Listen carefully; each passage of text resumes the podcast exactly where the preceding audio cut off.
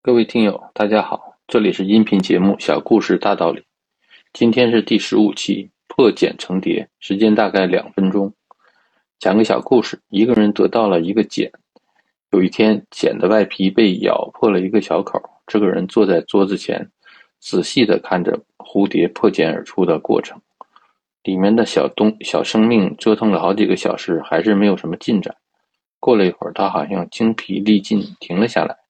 这个人决定帮他一把，于是把茧皮的口弄大了一些。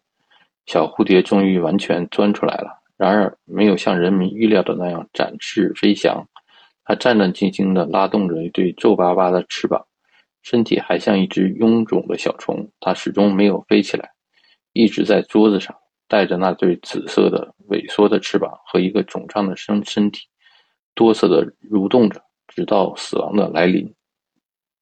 正是那人好心和性急，断送了蝴蝶的生命。大自然设计的每一步都有其存在的意义。在蝴蝶痛苦的挣扎中，它会把身体里多余的水分挤到翅膀里，这样，当它终于自由的那一刻，它才能拥有轻盈的身体和丰盈的翅膀。小故事给我们的启示是：关爱和伤害是一对矛盾，过度的关爱反而是一种伤害。有时候，家长想帮助孩子跨越成长的瓶颈，但恰恰是这些瓶颈帮助孩子锻炼了关键能力。家长的替代行为剥夺了关键能力的形成，孩子很难成长为身心健全的成年人。靠外力打破的蚕茧反而不能成功化蝶，急于求成反而坏事。今天的节目就到这里，谢谢大家。